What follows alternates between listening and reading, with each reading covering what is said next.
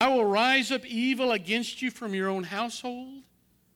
I, I will even take your wives before your eyes and give them to your companion, and he will lie with your wives in broad daylight. By the way, that ultimately ended up being his son that did that.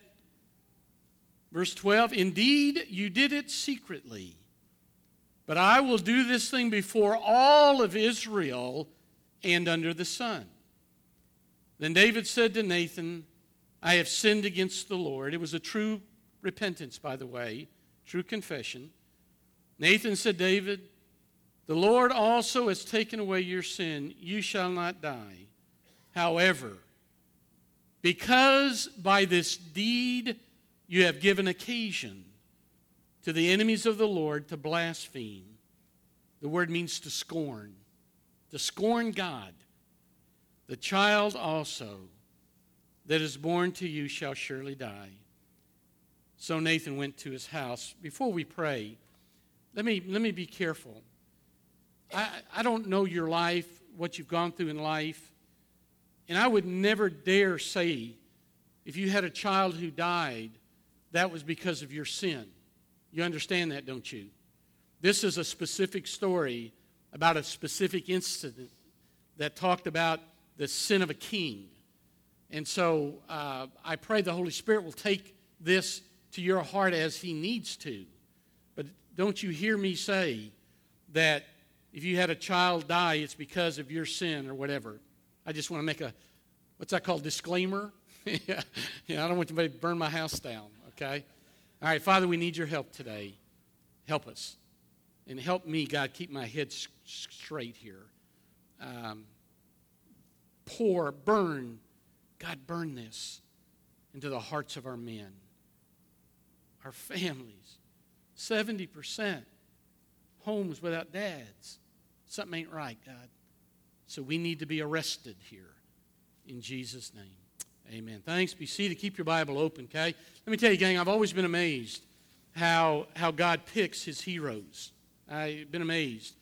And furthermore, I've been amazed that when he picks his heroes, he refuses to cover up their sin.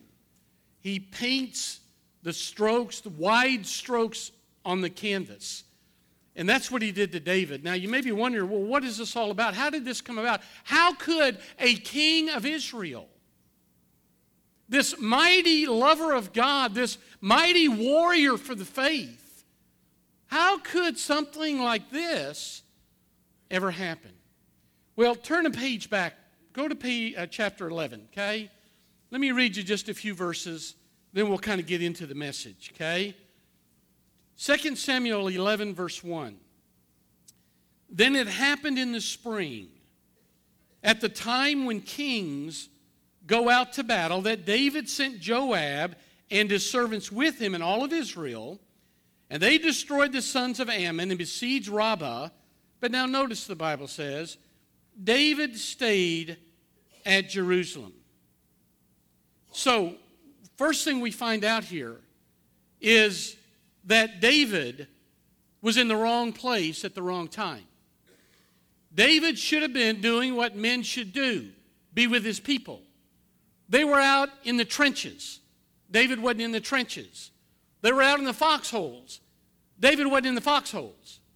They were out doing what men do and back then, kings did that with their men. But the Bible tells us David wasn't doing that. David stayed at home. Now, when evening came, David arose from his bed and walked around on the roof of the king's house. And from the roof, he saw a woman bathing, and the woman was very beautiful in appearance. I don't think there's anything wrong with Bathsheba here. I think there is something wrong with her a little bit later. She went to David, she shouldn't have okay? But back then, the roofs were, they walked on and, and, and bathing was outside, so I don't see there's anything wrong there. David sent, inquired about the woman, and one said, Is this not Bathsheba, the daughter of Eliam, the wife of Uriah the Hittite? David sent messengers and took her. And when she came, this is where I think Bathsheba should have used some discretion, obviously, should have used some discretion. He laid with her, and when she had purified herself from her uncleanness, she returned to her house. Verse 5 the woman conceived. she sent and told David and said, I'm pregnant. Now, again, like I said, back in those days, when there was a war, the king, while he may not be in the front line, the king would always go with his men. We find at this time David was about 50 years of age. He was no spring chicken, but he wasn't old, okay? 50 is really young and getting younger, okay? So David, can I get an amen? There you go. David was about 50 years of age. He had been king in Israel for about 20 years, okay? He had a very distinguished rule. He was at an all time high, which might be a danger point. He had established his kingdom and it was very secure. Danger. Instead of going out with his men, he stayed at home and had leisure time. Danger. Guys, listen to me. There's nothing so tempting for a man to mess up than to have time on his hands. A man with leisure is a man who is prone to lust. Boredom, guys, is tantamount to a mistake. When he should have been with his men fighting, he was on the roof looking, and what he found, he didn't need. He found Bathsheba. One look became lust. Lust brought forth sin and sin brought forth death. Don't think David ever intended it, but it happened. You know, we're told in the Bible that we're to flee fornication. We're told in the Bible we're to flee youthful lusts. We're told in the Bible we're to flee idolatry. We're to flee the lust of the world. Gang, listen to me. There is no resistance to the enemy other than fleeing. You might quote some scripture as you flee.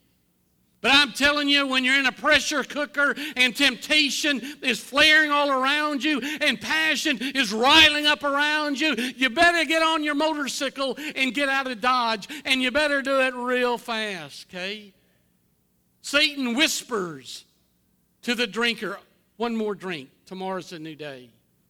Satan will whisper to the pornographer, one more day. Tomorrow's a new day. He'll whisper to those using drugs, Oh, tomorrow is a new day. But it's not a new day. It's the same day over and over and over again till you die. When David's eyes began to roam, he fastened on Bathsheba. And when he fastened, fastened his eyes on Bathsheba, he forgot about God. He forgot all about God. When he fastened his eyes upon Bathsheba, he forgot about his family, his wives. Why anybody want more than one wife? I have no clue. When he fastened upon Bathsheba, he thought about the kingdom that God had given. He forgot about Israel. He forgot about Judah. He was thinking one thing, gang. And I want to tell you something when that one thing flares up like that, you cannot reason against blazing passion. You just can't do that. And so these events began a year of cover up. So much so that as David tried to keep it secret, his spirit just began to wither and die. He, he wrote no songs that year. He didn't even realize that the parable that Nathan confronted him with was about himself. Looking back on that experience, Psalm 32, here's what he said. He said, When I kept silent about my sin, my body wasted away through my groaning all day long. For day and night thy hand was heavy upon me, my vitality drained away, as with the fervor heat of summer. Men, young men, you can't rationalize passion. It just can't be contained, so you got to stay out of the circumstance. Well, what do we learn then? What, what can we take from 2 Samuel 12, looking at this encounter of the parable with Nathan the prophet? What do we learn? Let me give you some things that, and keep your Bible open and walk with me, okay? The first thing that I jotted down is that when you're in a, a, a sin pattern, when you're, when you're involved in something that's, that, that, that is wicked, that is evil, I, I'm so thankful Governor Huckabee the other week on his TV show, he's the only one I've heard say it, said the problem with our country, and he, I'm using my words, not gun, the problem with our country sin. We got a sin problem. Well, what do we do then? What does sin do? Well, notice first of all, verse 5 and 6. Sin dulls your discernment.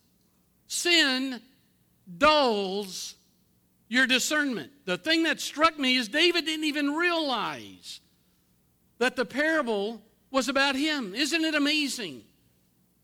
We can see so clearly the sins of others, but we have trouble seeing our own sins. We're blinded by our own sin. David was so busy covering up his own sin. His spiritual discernment had layers of insensitivity wrapped around his own heart. When confession is not regular, when unconfessed sin lies around the heart, gang, it dulls your spiritual ears. How does it manifest itself? Well, a lot of different ways, I think. Uh, the Bible. You just kind of set aside the Bible. Instead of realizing that it's God's love letter to us, it's God's instructions to us, and that the Bible gives us the way of life, you know, one of the first things we do is we lose the love of God's love letter to us. So we just kind of take God's word and we set it aside, and, and all of a sudden, like a, a, a lost lover, it sits on the shelf and it never gets our attention.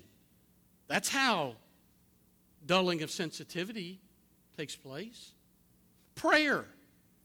Prayer becomes boring. In fact, if you get so caught up in sin, gang, you don't even want to get into the presence of God. Because when you're in the presence of God, what happens? Isn't that right? Oh, conviction, right? He begins to convict. So you don't want to pray. I tell you, you don't want to go to church. No, no, no, no, no, no. Man, you don't want to be around God's people because that brings conviction. You begin to say things, you know. I went to Rich Cal's class. He's been on vacation, so I can pick on him. He can't go on vacation again, so I, I got you now. I don't like that teacher. I don't like what he teaches. Or I, I, I don't like that worship service. Or I don't like that preacher. Or I, you know, there's just some things there that ain't quite right. Well, let me tell you, gang, any church on any corner, guess what? There's some things that ain't quite right. But you ever thought, stop to think that maybe it's not the teacher? Hmm? As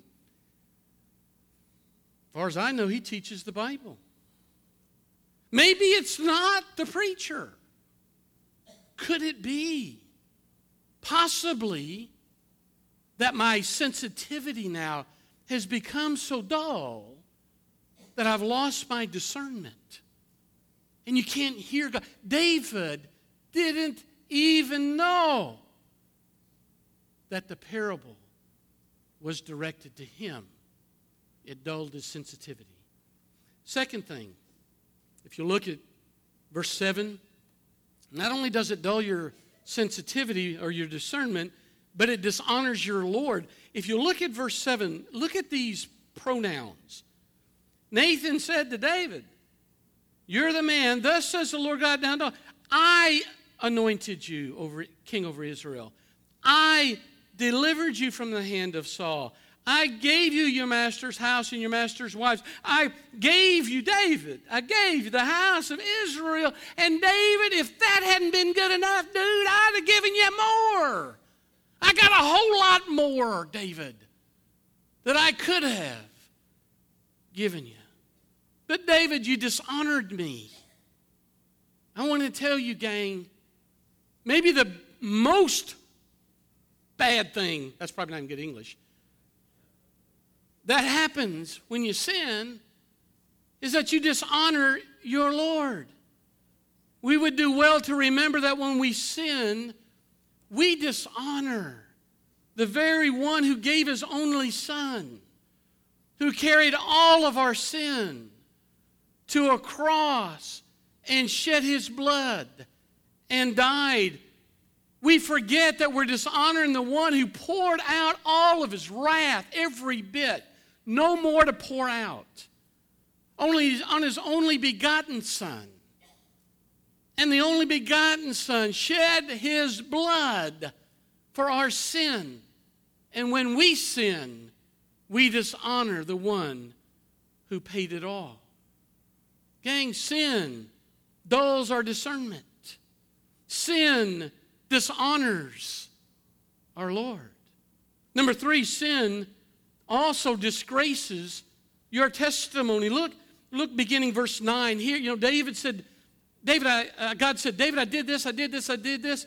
And then, then notice, but David, you did this. And there's two yous there. A couple of them are understood. Verse 9, read that. Why have you despised the word of the Lord by doing evil? You've struck down Uriah the Hittite. There's an understood you there. You've taken his wife, and you understood you have killed him with the sword. Gang, listen to me. Sin does something to you.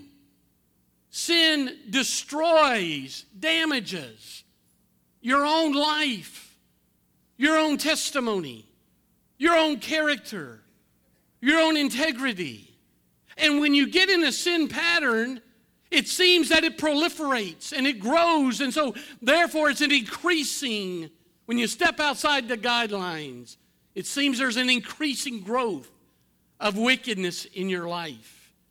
When we let our discipline slide, then we do untold damage to our own selves as well as with others. Maybe, maybe, maybe David thought that he could sin without suffering. I want you to know, dear people, you can't sin without suffering. You can't do it. It's impossible. Okay?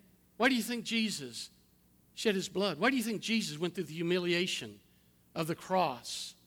Because you cannot sin without suffering. Moses, I mean, Hosea the prophet said it this way For they sow the wind, they reap the whirlwind. Paul in the New Testament said it God's not mocked. Whatever a, a man sows, he shall also reap. How many of you guys, um, you've heard me mention this guy? I don't know if you've read anything by Dietrich Bonhoeffer. Anybody? Very few. I, let, me, let me tell you what I would recommend to you. That uh, go to Lifeway and, and, and buy some books by Dietrich Bonhoeffer or buy the life of Dietrich Bonhoeffer, okay? Um, a German gave his life, incredible theologian. This is long, but I want to read to you what he wrote. And, and he wrote it in a book called, I think it was called Temptation, okay? Listen, listen to what Dietrich Bonhoeffer wrote. In our members, there is a slumbering inclination toward desire which is both sudden and fierce. With irresistible power, desire seizes master over the flesh. All at once, a secret, smoldering fire is kindled. The flesh burns and is in flames. It makes no difference whether it's sexual desire or ambition or vanity or desire for revenge or love of fame and power or greed for money. Joy in God is in course of being extinguished in us as we seek all of our joy in the creature. At this moment, God is quite unreal to us. He loses all reality, and only desire for the creature is real. Satan doesn't fill us with a hatred of God, but with the forgetfulness of God. The powers of clear discrimination and of decision are taken from us. It is here that everything within me rises up against the Word of God. Powers of the body, the mind, and the will, which were held in obedience under the discipline of the Word, of which I believed I was the master, makes it clear to me that I am by no means master of them.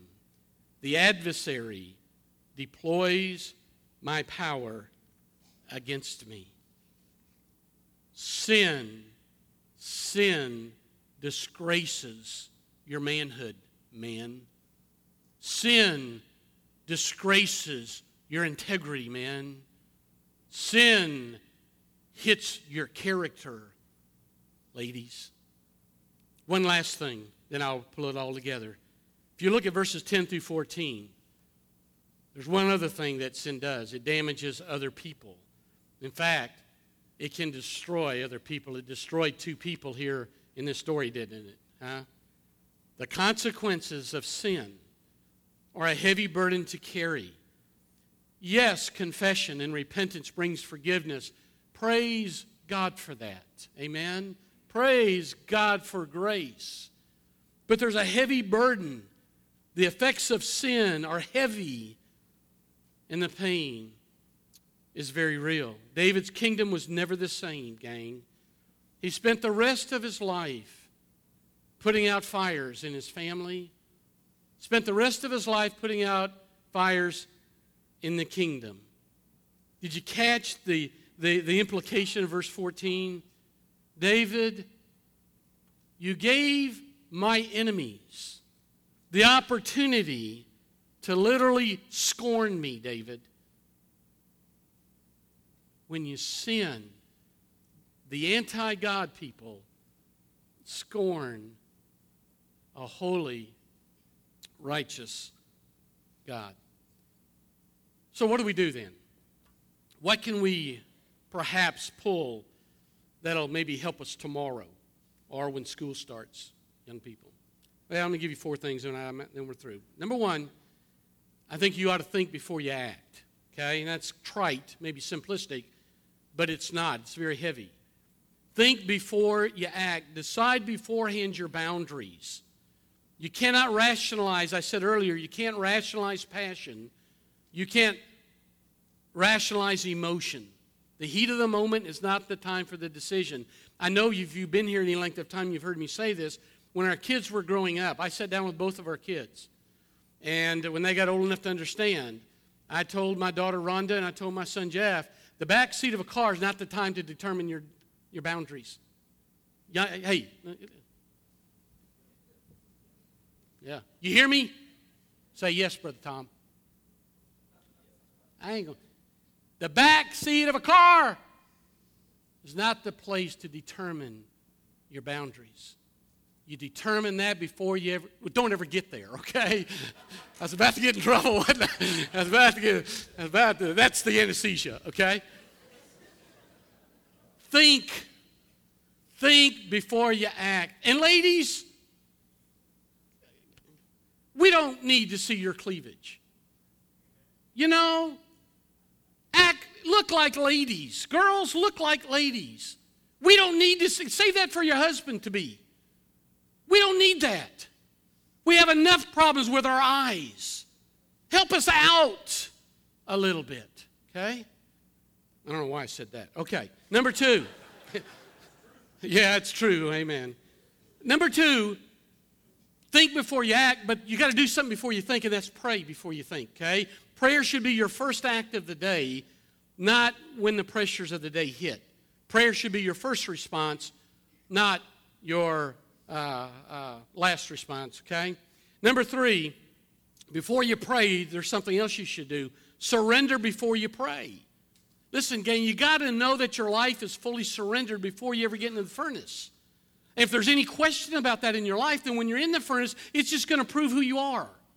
You understand that, don't you? If you wait to get in the furnace, all it's going to do is prove who you really are. So you got to be sure you're surrendered before you ever pray. Be sure. James chapter whatever. Uh, submit yourself unto the Lord. Resist the devil, he'll flee. Submit yourself. Resist the devil, and he'll flee. Okay. One last thing. Repent and believe before you surrender. Be sure. Now, listen to me, gang. Be sure you've settled once and for all who owns you. You see, the only response to the call of God is repentance of sin and faith in the Lord Jesus Christ. It's not a promise to do better. It's not a, a commitment to reform. It's not a promise to change your thought life or your actions. The only response to the call of God, gang, is repentance of sin and faith alone in Jesus Christ alone. Because of the Word of God alone that shows us what faith is. Like I told you, I, I don't know of anybody in the Bible who loved God more but fell so tragically. Let me tell you a story, then I'm through. In, in my first church, I had a, a lady who was one of the sweetest ladies I've ever known. I had the joy of watching her come into the church, and boy, the joy of the Lord was all over her. Serve the Lord.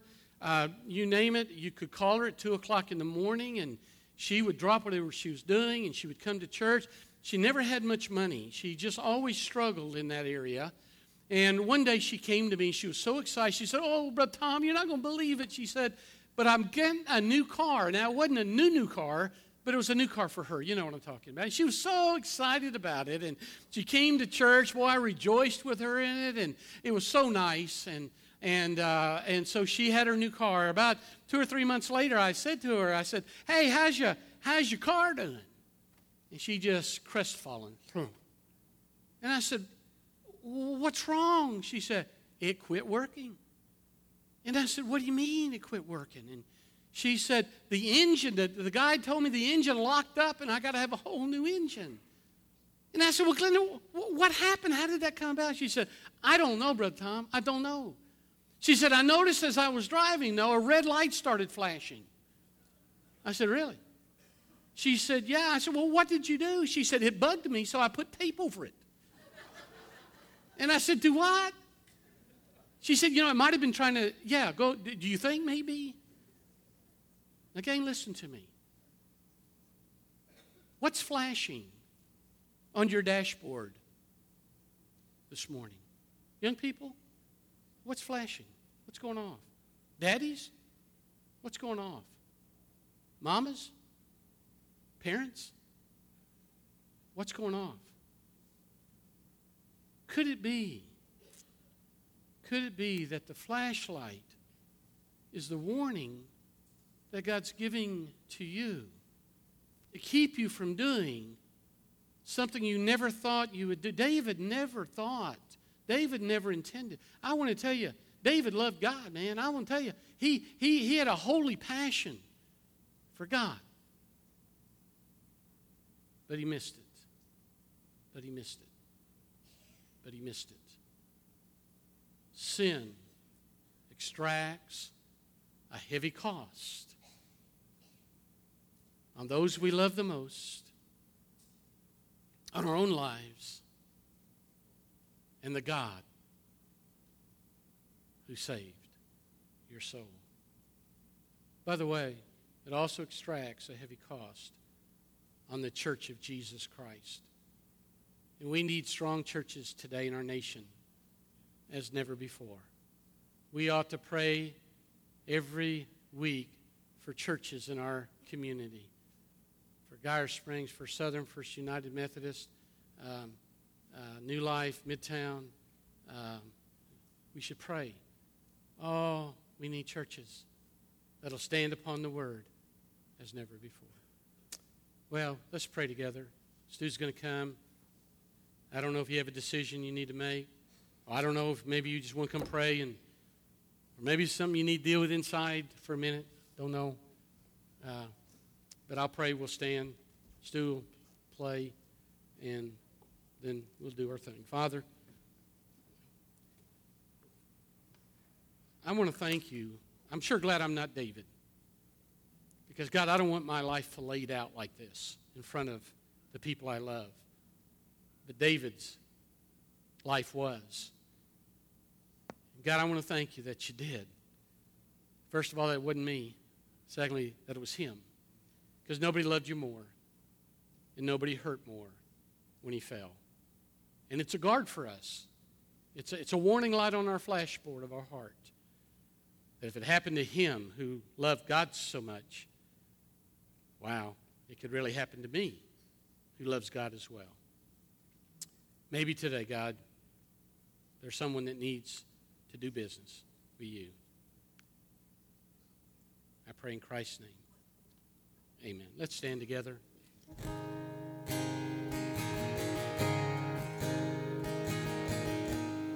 I just invite you to come if you need to do that right now.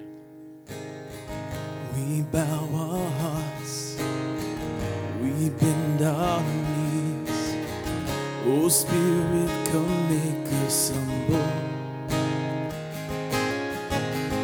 We turn our eyes from evil things. Oh Lord, we cast down our idols. So give us clean hands, give us pure hearts. Let us not lift ourselves to another. Give us clean hands, give us pure hearts. Let us not lift our souls to another. And oh God, let us be a generation that seeks, seeks your face. Oh